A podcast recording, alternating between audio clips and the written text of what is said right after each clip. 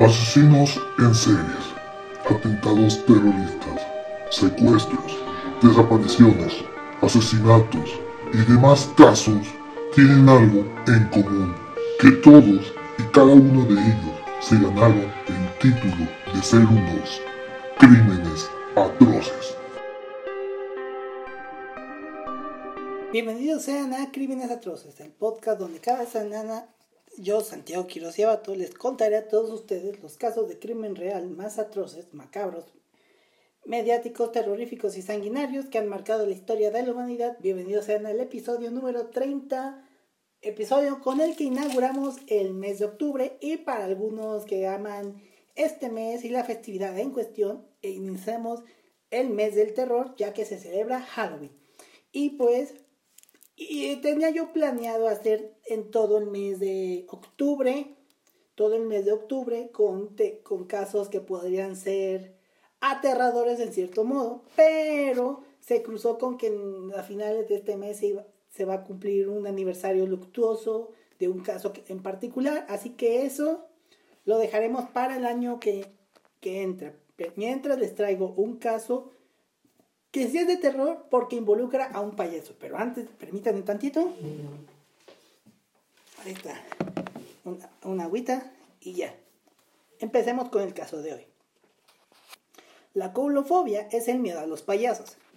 Se trata de una, de una fobia muy frecuente de lo que se cree, que genera ansiedad en quien la sufre para él, ya que para él el ver a esta figura en todo o en parte se opone un, auténtico problema y fuente de, malestar. En los años 70 existió un asesino en serie que alimentó aún más este miedo hacia los payasos. Un verdadero monstruo que acabó con la vida de 33 hombres jóvenes cuyos cuerpos fueron encontrados enterrados en su casa.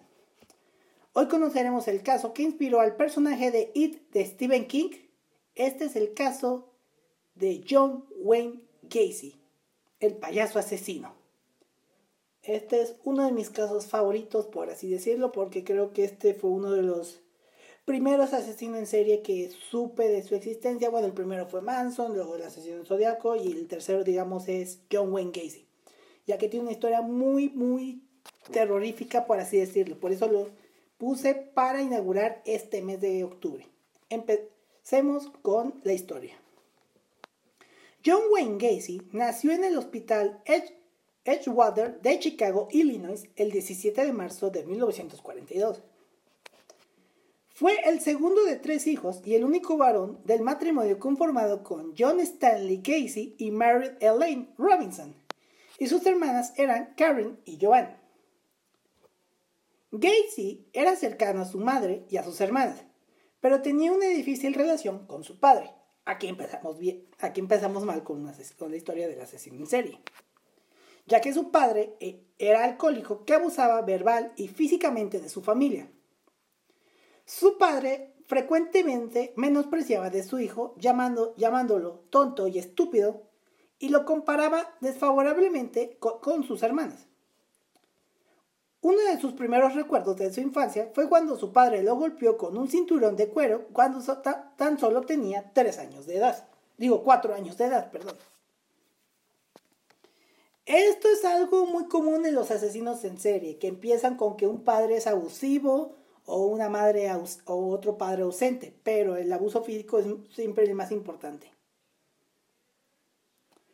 Su madre trató de proteger a su hijo, a John, del abuso de su padre, lo que resultó en acusaciones de que era un mariquita y un niño de mamá, de mamá, que probablemente crecerá raro. En gran parte era cierto, ya que se sabía que John Wayne Gacy era gay y por esta razón reprimía su homosexualidad. Al rato hablaremos de eso. En 1949, su padre lo azotó con una navaja después de que él y otro niño fueron sorprendidos acariciando sexualmente a una niña. Ese mismo año, un amigo de la familia lo abusó sexualmente, pero nunca se lo contó a su padre. A pesar de, y a pesar de los abusos, John quería mucho a su padre, pero sentía que nunca fue lo suficientemente bueno a los ojos de su padre. Que esto pasa mucho, no solo en, asesinos, sino en la sociedad completa, ya que este tipo de, de actos hacen que la persona pues crezca de que, ah, seguramente no soy, no soy lo suficiente bueno y crece con un montón de inseguridades. Cuando Gacy era, ni Gacy, cuando era niño, era alguien con sobrepeso y era poco atlético. Debido a una enfermedad cardíaca, le dijeron que evitara hacer los deportes, evitara los deportes. Cuando tenía 11 años, se golpeó la frente con un columpio y como consecuencia se le formó un coágulo de sangre que pasó desapercibido hasta los 16 años, cuando empezó a sufrir desmayos. Su padre pensó que solo lo hacía para causar lástima y pensó que estaba fingiendo. Años después, en 1960, a los 18 años, 18 años perdón, se involucró en la, se involucró en la política trabajando como asistente del capitán de distrito de un candidato local del Partido Demócrata. Esto provocó más críticas por parte de su padre, quien lo llamó un chivo expiatorio. Ese mismo año, el padre de Gacy le compró un coche. Mantuvo el título del vehículo a su nombre hasta que Gacy lo pagó, lo que, llevó, lo que le llevó a varios años. Su padre confiscaría las llaves si Gacy no hacía lo que decía. En abril del 62, Gacy compró un juego de llaves adicionales. En respuesta, su padre le quitó la tapa del distribuidor guardándolo, guardando el componente durante tres días. Horas después de que su padre reemplazara la gorra, la gorra, Gacy salió de casa y condujo hasta Las Vegas, Nevada, con 136 dólares, que no sé cuánto sería ahorita, 136 dólares de la época, a su nombre con la esperanza de rescindir con, un primo. Tiempo después, Gacy trabajó en el, en el servicio de ambulancia de la ciudad antes de ser trasladado al Pal Mortuary. Ahí trabajó como encargado de la morgue durante tres meses, observando a los funerarios embalsamando cadáveres y ocasionalmente sirviendo como portador del féretro. Él lo que hacía, dormía en un cate detrás de la sala de embalsamamiento y luego confesó que una noche, mientras estaba solo, se subió al ataúd de un adolescente, abrazó y acarició el cuerpo antes de experimentar una sensación de shock, o sea, necrofilia. Esta experiencia impulsó a Gacy a regresar a casa. Poco tiempo después, Gacy se matriculó en el Northwest Business College y a pesar de no haber completado la escuela, a pesar de no haber completado la escuela secundaria, que era seguramente de estas universidades que en unas cuantas semanas ya tienes tu título. Bueno, se graduó en, el, en 1963 y ocupó un puesto de aprendiz de gestión en Non-Bush Shoes Company. En el, en el 1964, la empresa lo transfirió a Springfield, Illinois para trabajar como vendedor y finalmente lo, lo ascendió a gerente de departamento en marzo y en marzo de ese año se comprometió con Marilyn Myers, una compañera del trabajo. Durante su noviazgo, Gacy se unió a los Jay-Z locales. Eh, para aclarar que si no saben lo que son los Jay-Z, los Jay-Z, digamos, son este grupo de personas importantes que hacen mucho por su comunidad. Y entre sus filas, haciendo una breve lista de quienes han estado, han estado figuras como Elvis Presley, Richard Nixon, Jimmy Carter, Ronald Reagan, Larry Bird y, sorpresivamente, otro asesino en serie llamado Ed Kemper, o el asesino de colegialas, actualmente preso, actualmente preso, quien se volvió un Jay-Z estando en la cárcel. En otra ocasión, si no saben quién es Ed Kemper, rápidamente fue un asesino en serie de los años 70 que atacó en, en Santa Cruz, California. Más adelante les contaré la historia de, Ed Kemper, ya que con ese se empieza toda la historia del el perfilamiento psicológico de estos criminales. Pero bueno, volviendo con Gacy, que se volvió unido a los Jay-Z locales y en ese mismo año tuvo su segunda experiencia homosexual. Según Gacy, un colegio de los Jaycees lo atiborró de bebidas y lo invitó a pasar la noche en su sofá. Luego el colega le practicó sexo oral mientras estaba borracho. En 1965, Gacy había ascendido al puesto de vicepresidente de los Springfield Jaycees y fue nombrado el tercer, el tercer más destacado de Illinois. En cuanto a, a su noviazgo con Myers, ellos se casaron en septiembre del 64. Posteriormente, el padre de Marilyn compró tres restaurantes de Kentucky Fried Chicken en Waterloo, Waterloo Iowa. La pareja se mudó allí para que Gacy pudiera administrar los restaurantes, con el entendimiento de que se mudaron a la antigua casa de los padres de Merlin.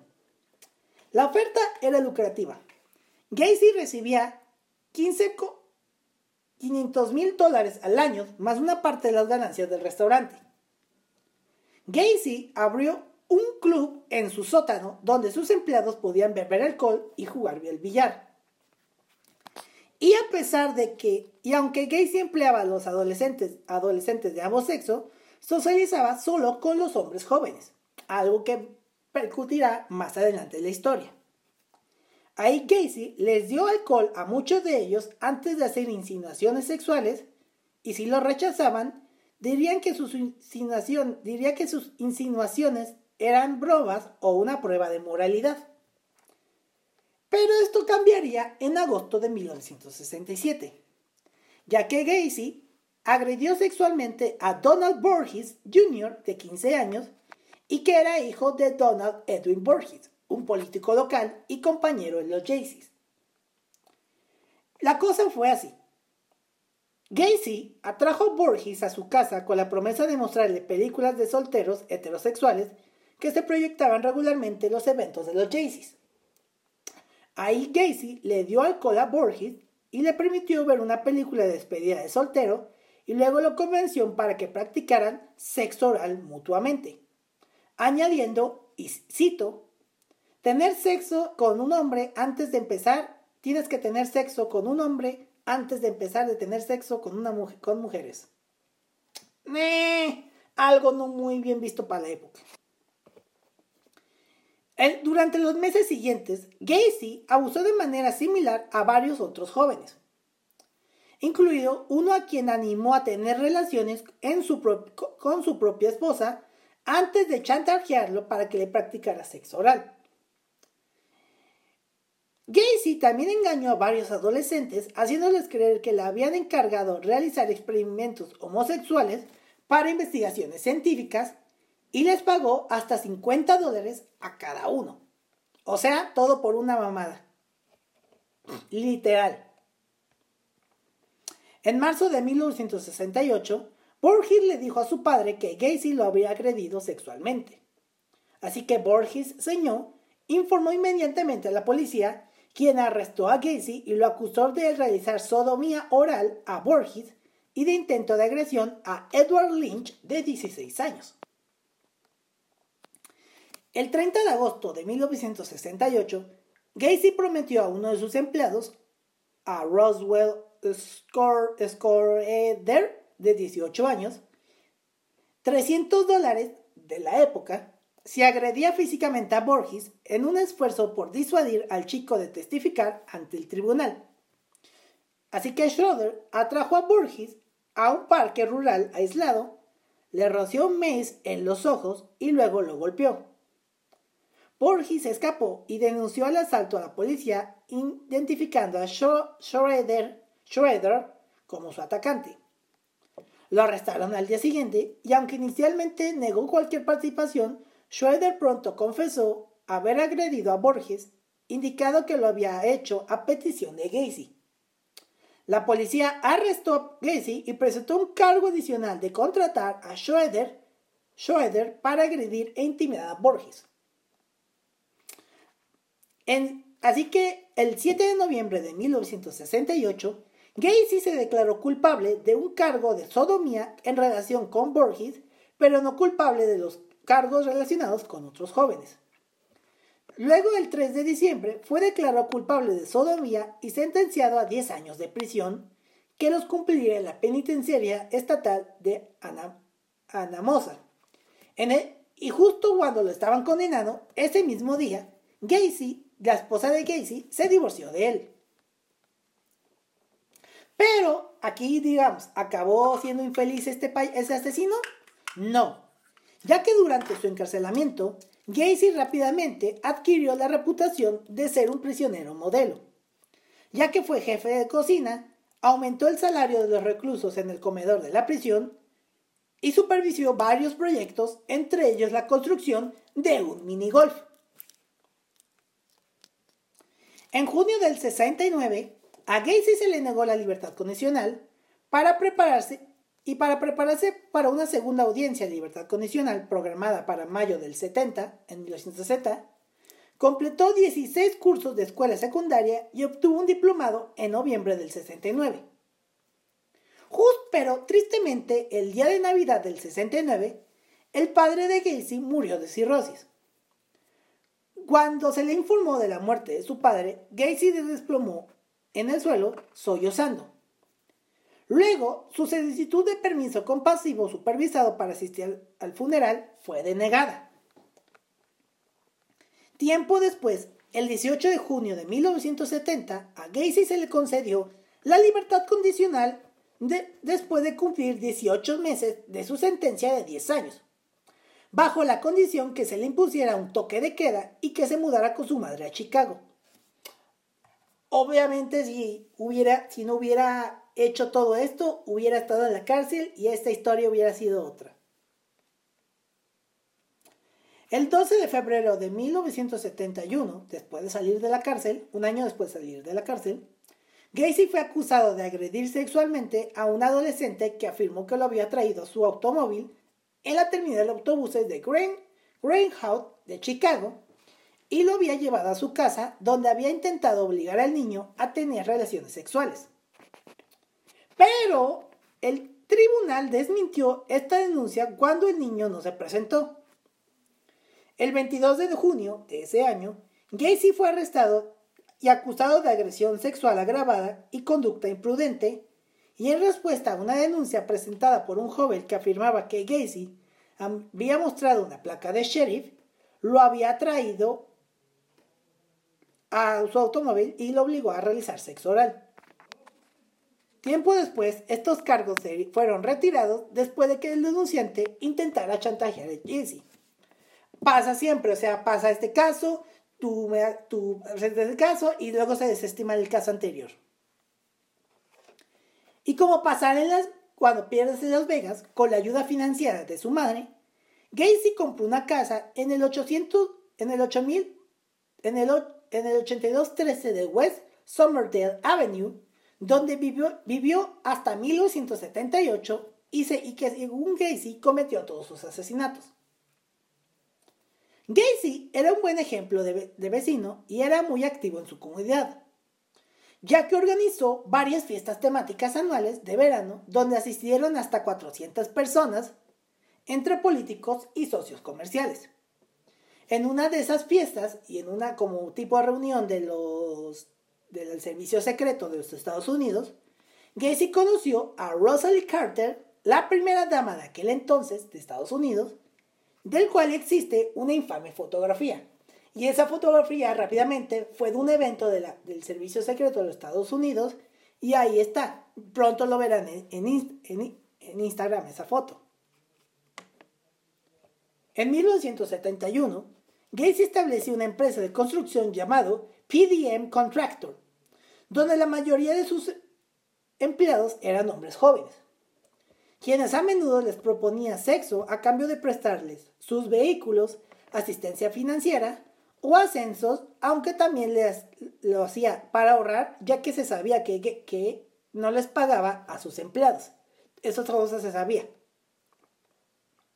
En ese mismo año se comprometió con Carol Huff, una madre soltera de dos niñas pequeñas con quien se casó el 1 de junio de 1972. Aunque el matrimonio duró hasta 1976, después de que su esposa descubriera que Gacy era gay, ya que le encontró pornografía gay, entre otras cosas. También coinciden que en el 76 ya estaba asesinando y justamente cuando se divorcia es cuando más empieza a matar. Siendo un hombre activo en el hospital, digo, un hombre activo en su comunidad, Gacy se unió a un club de, de payasos llamado Jolly Joker, cuyos miembros actuaban en eventos y desfiles para recordar fondos, además de entretener a los niños en los hospitales infantiles. Fue ahí donde creó el dos personajes, el payaso Pogo y Patches the Clown, de quien, de quien diseñó su propio maquillaje y vestuario. Que si ven un poco a la imagen de, de Pogo el payaso, pues seguramente saben cuál, cuál es ese payaso, ya que está en la portada de este, de este video para los que me están viendo en YouTube o en Spotify o en donde sea que ahí está apareciendo la carátula. Ven que Pogo tiene una, la risa más como puntiaguda, ya que lo hace ver un poco más macabro, ya que en realidad los payasos lo tienen más redonda, haciéndolo ver más bonachón. Pero Gacy era más puntiagudo. ¿Por qué? Porque en una ocasión dijo que un payaso puede salirse con la suya, ya que una mujer se le puede sentar las en las piernas, o un niño se le puede sentar las piernas a un payaso, y no pasa nada. Por eso, papás, verifiquen bien de quién, quién es el payaso que contratan en sus, en sus fiestas. Pero la historia y la actividad criminal de Gacy empezaría el 3 de enero de 1972 ya que la primera víctima fue, lo conoció en una estación de autobuses a Timothy McCoy, o sea, conoció a, este, a, McCoy en una estación de buses, quien le ofreció llevarlo a su casa y a la mañana siguiente, Gacy se despertó y vio a Timothy con un cuchillo en la mano y acto seguido lo golpeó en la cabeza y lo apuñaló. Después de eso, enterró su cuerpo, el cuerpo de su víctima, en el sótano de su casa. Bueno, en el paso de arrastre, ya que no tenía sótano. Aunque admitió que este asesinato fue erróneo, ya que, ya que después de matarlo vio que Timothy le había preparado el desayuno. Apenas probó la sangre por primera vez, que el resto se fue como guarda en tobogán. A partir de ese momento, Gacy comenzó una serie de asesinatos desde 1972 hasta 1978 donde su mayor auge fue en el 75, en el 76, perdón, 75, después de la, de separación de su esposa, y según investigaciones posteriores, llevándose consigo, según investigaciones posteriores, llevándose consigo la cantidad de 33 víctimas, aunque algunos aseguran que pueden ser más, ya que algunos cuerpos no han sido identificados. Sus víctimas incluían personas que conocía e individuos que cogía al azar, atraídos desde la estación de autobuses de Greyhound de Chicago, Bookhouse Square o desde las calles con la promesa de, un trabajo en PDM, una oferta de bebidas u y drogas o dinero a cambio de sexo. Algunas de sus víctimas los agarró por la fuerza otros fueron engañados, haciéndoles creer que él era policía y que solo llevaba a una víctima a su casa. Regla de todo asesino en serie, no llaves mucha la atención, no sigan ese ejemplo, aunque en más de una ocasión cometió doble asesinato. Y aquí vamos a empezar con el modus operandi. Salud. Ya dentro de la casa de Casey, su modus operandi habitual era acosar a un joven con bebida, droga o en general ganándose su confianza. Luego presentaba un par de esposas para mostrar un truco de magia que venía que, que era un truco que hacía como payaso.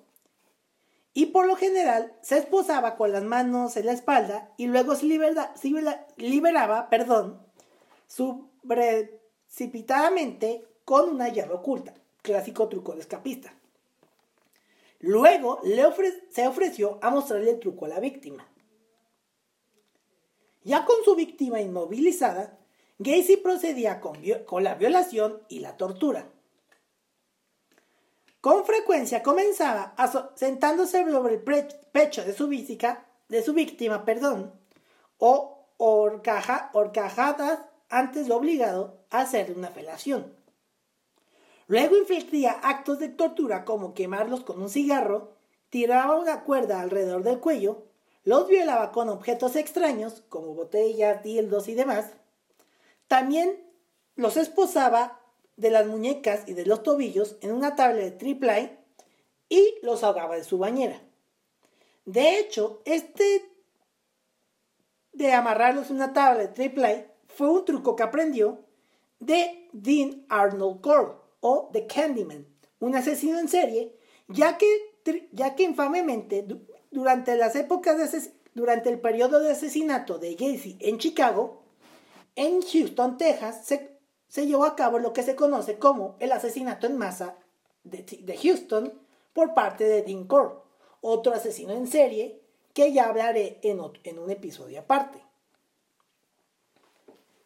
Luego Gacy asesinaba a sus víctimas colocando un torniquete de cuerda alrededor del cuello y apretándolo progresivamente con el mango de un martillo, llamando a esto el truco de la cuerda.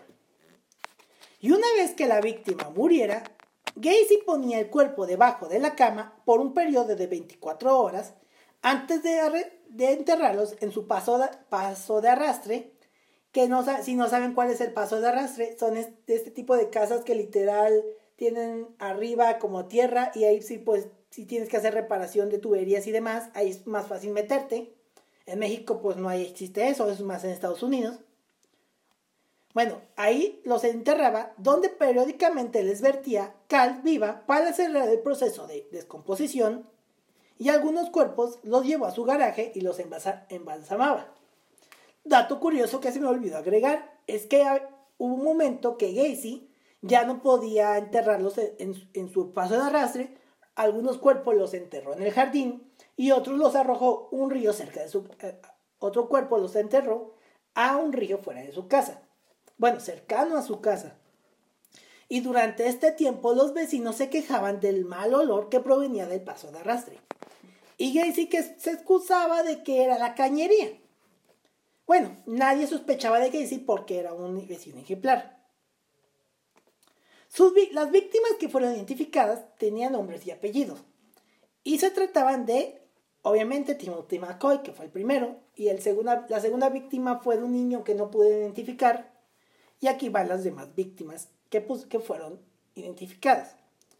Las víctimas fueron John Butchkovich, Mike Rossi, Darrell Sampson, Randall Reffett, Samuel Stapleton, Michael Bunning, William Carroll, Jim Hackinson, Michael Marino, Kenneth Parker, William Bundy, nada que ver con Ted Bundy, Francis Alexander, Gregory Gopsick, John C.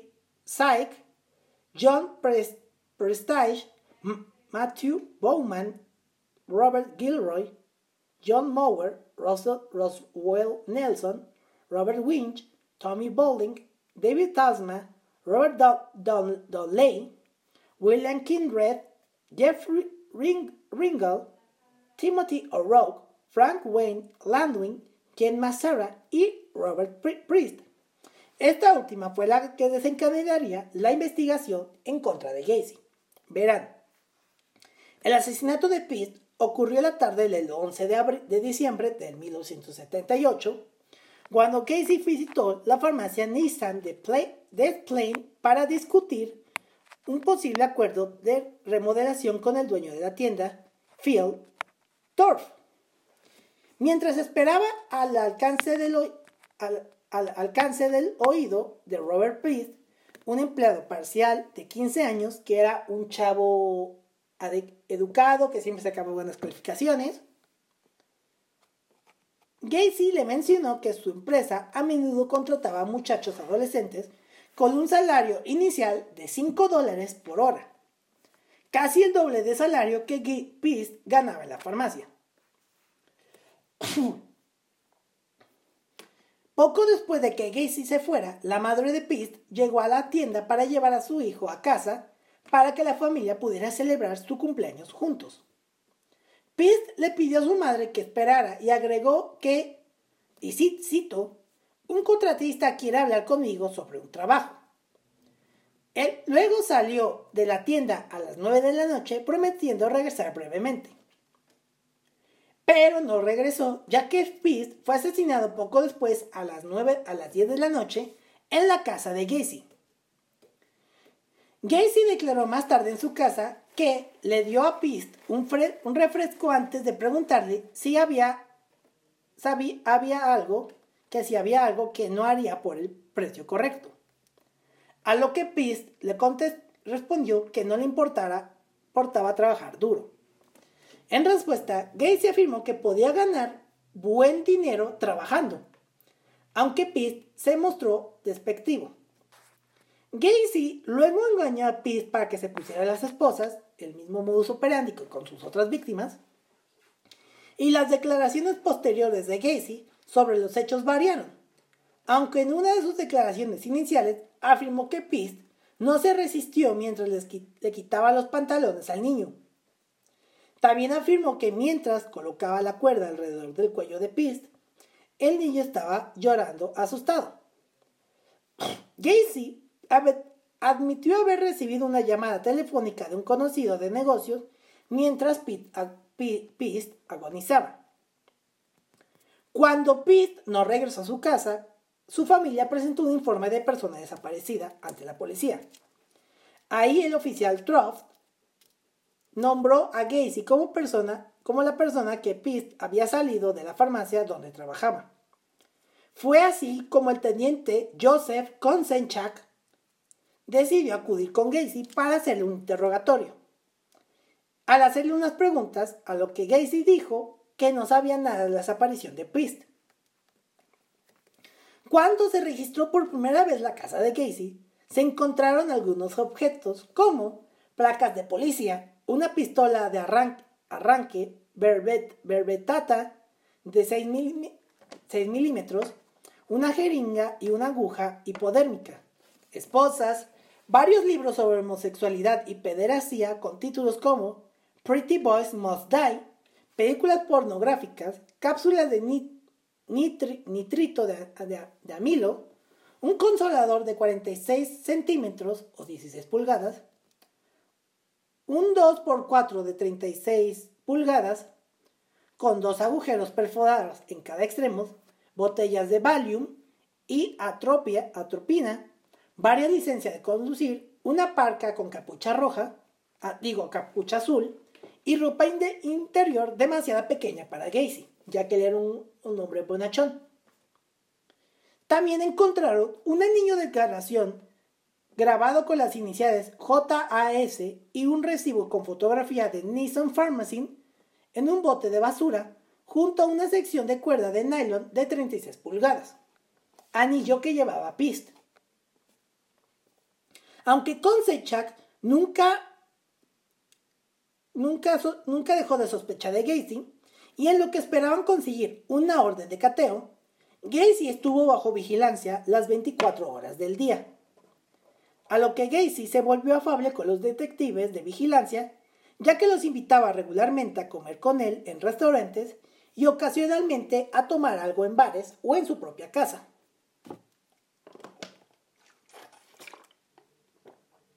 Poco a poco la constante vigilancia, con la constante, con, la constante vigilancia, Gacy se estaba volviendo loco y el 22 de diciembre del 78, Gacy acudió a sus abogados y confesó sus crímenes, ya que estaba harto de la constante vigilancia de la policía, ya que llegó a decirles que eran sus, sus escoltas y los invitaba a su casa, como conté. Cuando ya se tuvo la segunda orden de registro, la policía y los técnicos de pruebas se dirigieron a la casa de Gacy, donde descubrieron que Gacy había desconectado la bomba de, de sumidero, inundado el espacio de acceso con agua. Colocaron el tapón y esperaron a que se drenara el agua.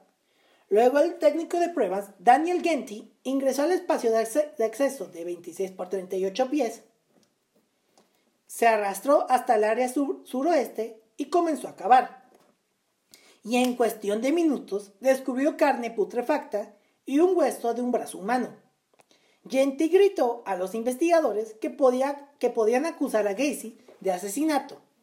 Agregó, cito, creo que este lugar está lleno de niños. Y un fotógrafo de la policía descubrió una rótula en la esquina noroeste. Luego los dos comenzaron a cavar en la esquina suroeste, descubriendo dos huesos en la parte inferior de, la pierna. Las víctimas que se encontraron estaban demasiado descompuestas para ser pist. Y cuando se desenterró el cuerpo de la esquina noroeste, un técnico de la escena del crimen descubrió el cráneo de una segunda víctima junto a este cuerpo, ya que a veces él enterraba un cuerpo encima de otro. Y en las excavaciones posteriores de los pies de la segunda víctima revelaron otro cráneo debajo del cuerpo. Debido a esto, los técnicos regresaron a la trinchera donde se desenterró el primer cuerpo, descubriendo una caja torácica de, de una cuarta víctima, confirmando la magnitud de los asesinatos. Eh, después de ser informados de que la policía había encontrado restos humanos en, el en su sótano y que ahora enfrentaría cargos de asesinato, Gacy dijo a los oficiales que, cito, quería aclarar las cosas. En las primeras horas de la mañana del 22 de diciembre, en presencia de sus abogados, Gacy proporcionó una declaración formal en la que confesó haber asesinado aproximadamente 30 hombres jóvenes, todos los cuales, según afirmó, había enterrado en su casa voluntariamente. habían entrado, digo, no, perdón, afirmó que habían entrado a su casa voluntariamente, cosa que no era cierto. Se hizo referencia a algunas de sus víctimas por no, su nombre pero Gacy afirmó no conocer ni recordar la mayoría de, sus, de los nombres. Afirmó que todos eran adolescentes, varones fugitivos o prostitutos. Afirmó que todos eran, ya esto lo leí, la mayoría de los cuales había enterrado en su espacio de acceso, acceso o espacio de arrastre. Gacy afirmó haber cavado solo cinco de las tumbas de las víctimas en este lugar y que hizo que sus empleados, incluido Grego de Gotzi, que después lo mató, cavaran las trincheras restantes para tener tumbas disponibles. Cuando se demostró una licencia de conducir emitida por Robert Hudson, no Robert Hansen, esa es otra persona, que había sido encontrada en su propiedad, Gacy afirmó no conocerlo, pero admitió que esta, que esta licencia había estado en posesión de una de sus víctimas. En enero del 79 había planeado ocultar aún más de los cadáveres cubriendo todo el espacio de acceso con concreto. Cuando se le preguntó específicamente por Robert Pist, Gacy confesó haberlo atraído a su casa y estrangulado el 11 de diciembre. También admitió haber dormido junto al cuerpo de Pist esta noche antes de deshacerse del cadáver, en el río Des Plaines en las primeras horas del 13 de diciembre. Ya de camino a la comisaría, había sufrido un accidente de tráfico menor después de deshacerse de pista. Su vehículo se salió de, la carretera, de una carretera cubierta de hielo y tuvo que ser remolcado para liberarlo. Acompañado de la policía, sus abogados y su hermana mayor, Gacy fue conducido hasta el puente de la Interestatal 55 el 23 de diciembre para señalar el lugar preciso donde confesó haber arrojado al río el cuerpo de Robert Pist y otras cuatro víctimas. Luego llevaron a Gacy a su casa y le ordenaron que marcara el piso de, su garaje con pintura en aerosol naranja para mostrar dónde había enterrado al individuo que supuestamente había matado en defensa propia, quien nombró John Butkovich para ayudar a los oficiales en su búsqueda. Gacy dibujó un diagrama aproximado de su sótano en una hoja de, mensajes telefónicos para indicar dónde estaban enterrados los cuerpos. Durante la semana siguiente, se desenterraron 26 cuerpos en el sótano del sótano de Gacy. Otros tres fueron desenterrados en lugares, en otros lugares de su propiedad. Y Gacy fue llevado a juicio el 6 de febrero de 1980, acusado de 33 asesinatos. Fue acusado en el juzgado en el condado de Cook, Illinois, ante el juez Luis Garipo. El juez, el jurado fue seleccionado, seleccionado de Rockford debido a la amplia cobertura de prensa en el condado de Cook. A petición de su abogado defensor, Gacy pasó más de 37 horas con médicos en el centro correccional de Menard de Chester el año anterior a su juicio, donde se sometió a diversas pruebas psicológicas para determinar si era mentalmente competente para ser juzgado. Gacy intentó convencer a los médicos que tenía un trastorno de la personalidad y afirmó tener cuatro personalidades el contratista trabajador y cívico, el payaso, o sea, Pogo, el político activo y un policía llamado Jack Henley, a quien se refería como Bad Jack. Cuando Gacy confesó a la policía, afirmó estar transmitiendo los crímenes de Jack, quien detestaba la homosexualidad y veía a los prostitutos como, cito, escoria débil, estúpida y degradada. Y sus abogados optaron que porque Gacy se declarara inocentes por razones de locura, como lo hicieron con Ed Pero no, esto no fue el caso para, para John Wayne Gacy, ya que tras meses de juicio llegó el día del veredicto. El jurado deliberó durante una hora y 50 minutos. Y John Wayne Gacy fue declarado culpable de 33 cargos de asesinato. También fue declarado culpable de agresión sexual y de tomarse libertades indecentes con un niño, ambos en referencia a Robert Pist. En ese momento, su condena por los 33 asesinatos era la mayor cantidad por la que cualquier persona en la historia de Estados Unidos había sido condenada. En la fase de sentencia del juicio, el jurado deliberó durante más de dos horas antes de sentenciar a muerte a Gacy por cada asesinato cometido de que el Estatuto de Illinois sobre la pena capital entrara en vigor en junio del 77. Y su ejecución estaba fijada para el 2 de junio del 80. al ser sentenciado, Gacy fue trasladado al centro correccional de Menard, donde permaneció en el corredor de la muerte durante 14 años. Aislado en su celda de prisión, Gacy comenzó a pintar.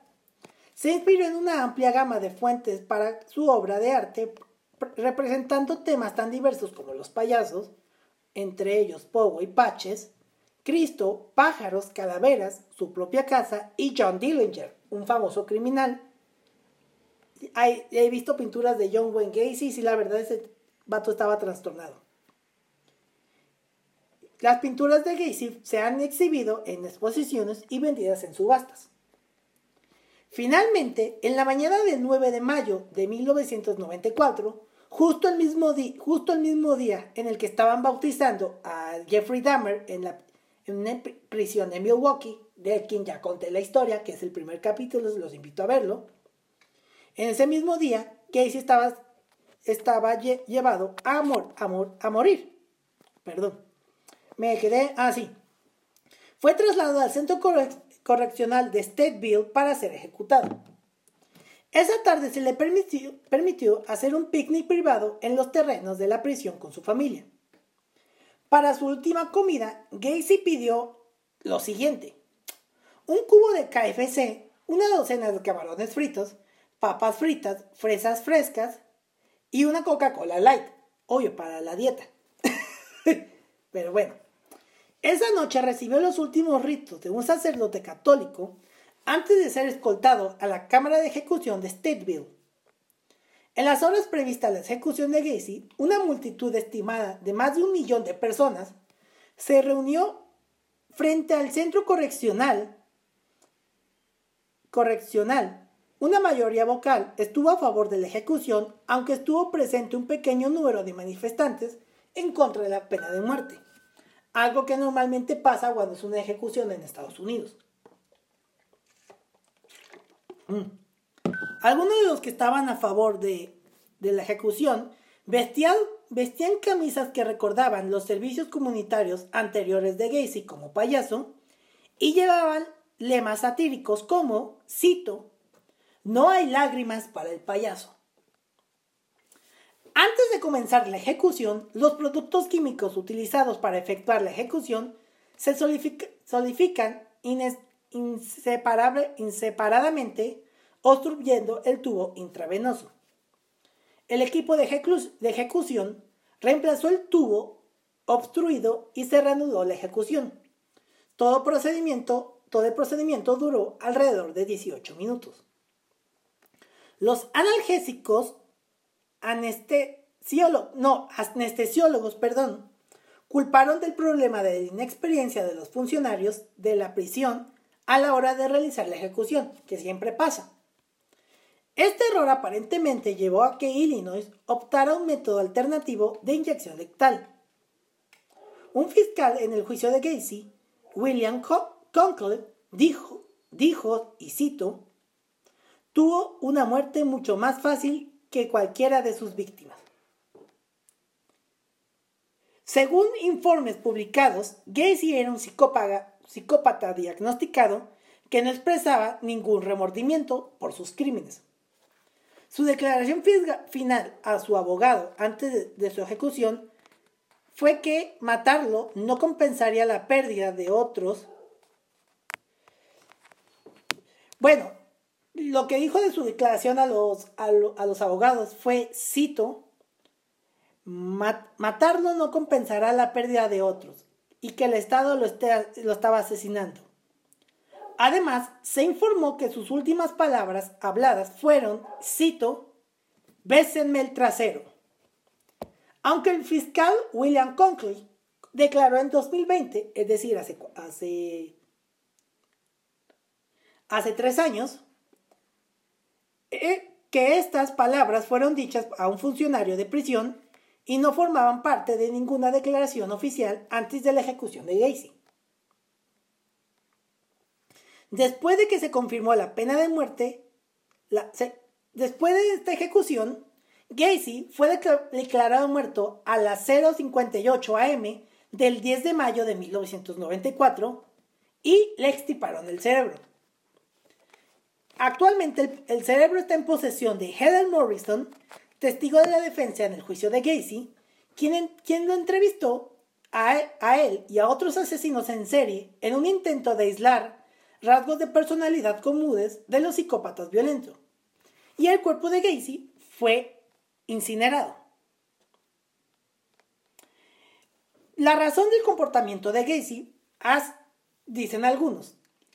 Algunos señalan la pobre relación con su padre alcohólico y abusador, el traumatismo en la cabeza y los consiguientes desmayos de su adolescencia como la base de sus actos. También se especula que la matanza de jóvenes era la expresión subconsciente del odio a sí mismo por su propia homosexualidad. A menudo declaró que se desinhibía en el momento del sexo. De todos modos, sus víctimas fueron mayoritariamente hombres heterosexuales y el atributo común entre ellos era la juventud. Es decir, era efebofílico, efebofílicos son los que quieren más a los, a los adolescentes, pedófilos son los niños. Como conté, como conté, el cerebro de que cuando mataron a Gacy, su, su cerebro fue extraído, pertenece a la doctora Helen Morrison y actualmente, está buscando la manera de explicar, de reafirmar el comportamiento de Gacy. Los abogados de Gacy contrataron a un psiquiatra, forense para que examinara el cerebro de Gacy después de morir.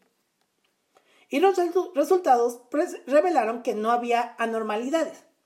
El especialista afirmó que John no encajaba en ningún perfil psicológico propio de los asesinos en serie y que probablemente la razón de su actuación no se sabrá jamás. Durante el juicio, la doctora Morrison apareció como testigo psiquiátrico y declaró que Gacy tenía, cito, la estructura emocional muy infante, casi como síndrome de Peter Pan.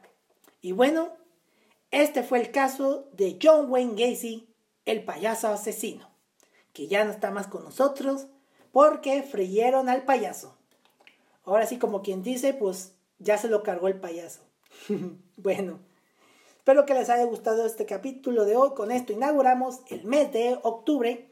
Si quieren conocer cómo era John Wayne Gacy, las cosas que he contado aquí, no olviden seguirme en las cuentas de X como arroba crímenes atroces y en, y en Instagram y tweets como arroba crímenes atroces podcast, que ahí estaré subiendo contenido relacionado a este capítulo. Y si quieren darme alguna sugerencia de qué otro caso debería contar, síganme en mis redes sociales personales como en arroba santqs99 en X y arroba santiqs99 en Instagram y tweets. Bueno, los espera un octubre lleno de terror, bueno, excepto la última semana de, de octubre, pero nos vemos y nos escuchamos las, el siguiente viernes. Hasta la próxima, muchas gracias. Asesinos en series, atentados terroristas, secuestros, desapariciones, asesinatos y demás casos tienen algo en común, que todos y cada uno de ellos se ganaron el título de ser unos crímenes atroces.